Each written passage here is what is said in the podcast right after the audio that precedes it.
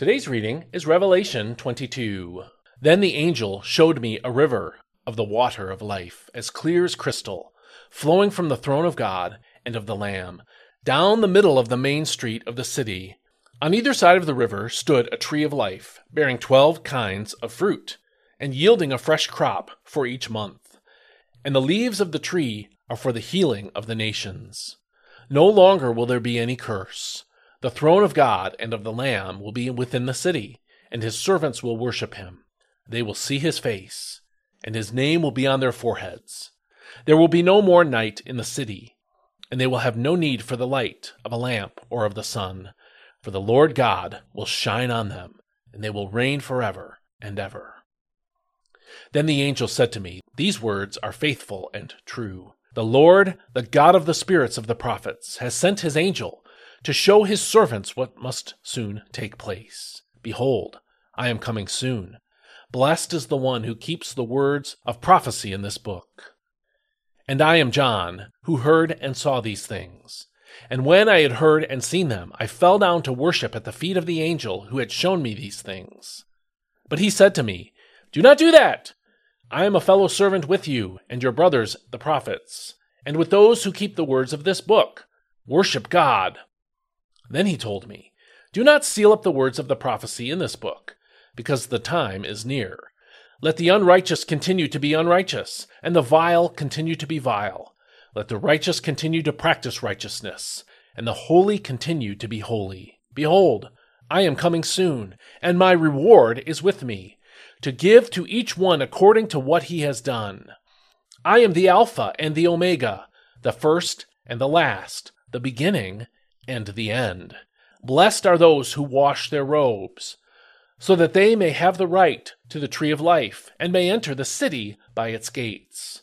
But outside are the dogs, the sorcerers, the sexually immoral, the murderers, the idolaters, and everyone who loves and practices falsehood.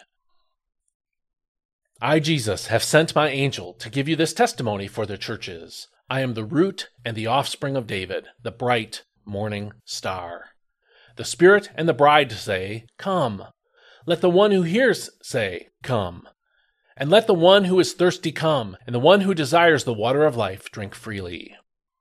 I testify to everyone who hears the words of prophecy in this book. If anyone adds to them, God will add to him the plagues described in this book. And if anyone takes away from the words of this book of prophecy, God will take away his share in the tree of life and the holy city, which are described in this book. He who testifies to these things says, Yes, I am coming soon. Amen. Come, Lord Jesus. The grace of the Lord Jesus be with all the saints. Amen. This is God's Word. Well, we made it. If this is the first time in your life you've ever read through the New Testament in a year, way to go. And what a way to end the Bible with the promise of living with God for all eternity. As verses 3 and 4 put it, the throne of God and the Lamb will be in the city, and his servants will serve him. They will see his face, and his name will be on their foreheads. Those are the words of the NIV's translation. It is interesting, isn't it, that this chapter describes the tree of life on each side of the river, according to verse 2. This fact recalls the Garden of Eden, as the NIV's section heading suggests. Although God is hidden from us now because of the curse, he has revealed himself in nature to our conscience. He's revealed himself in the Word and in Christ. But his intention has always been to live with humanity. God's will and his ultimate purpose is to live on earth with humanity. When this chapter is fulfilled, human life will finally exist as God originally intended. Until then, we who know God by faith should be waiting for Christ's coming, as verse 12 and verse 20 indicate. While we wait, we have the Word and the Spirit of God with us, and by faith, we should live before the face of God.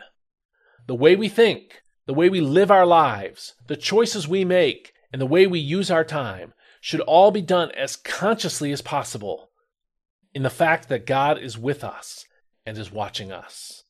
And so I hope you have that on your mind today as you serve God wherever you go, and whatever you do with your day, that God is watching us. Keep that in mind and seek to please Him in the choices you make. And thanks for being part of this devotional. If you've been with me for the entire year, I hope this has been a blessing to you, and I hope you'll continue next year as we read the Old Testament. But if you're new to this, if you're finding this some other way than in your email, join me in reading the Old Testament next year. Sign up by email by going to dailypbj.com slash subscribe, and every day, a copy of this devotional, a link to the scripture reading, and a link to this video and audio of this will show up in your email, and that will cue you to be in the Word every single day. Doing this takes time and it takes money. And so if you'd like to support me on a regular basis so I can keep going, please do that by going to dailypbj.com slash support. Please share this with others who might grow in their faith by it. And I'll see you next time. Hope you have a great day. May God bless you.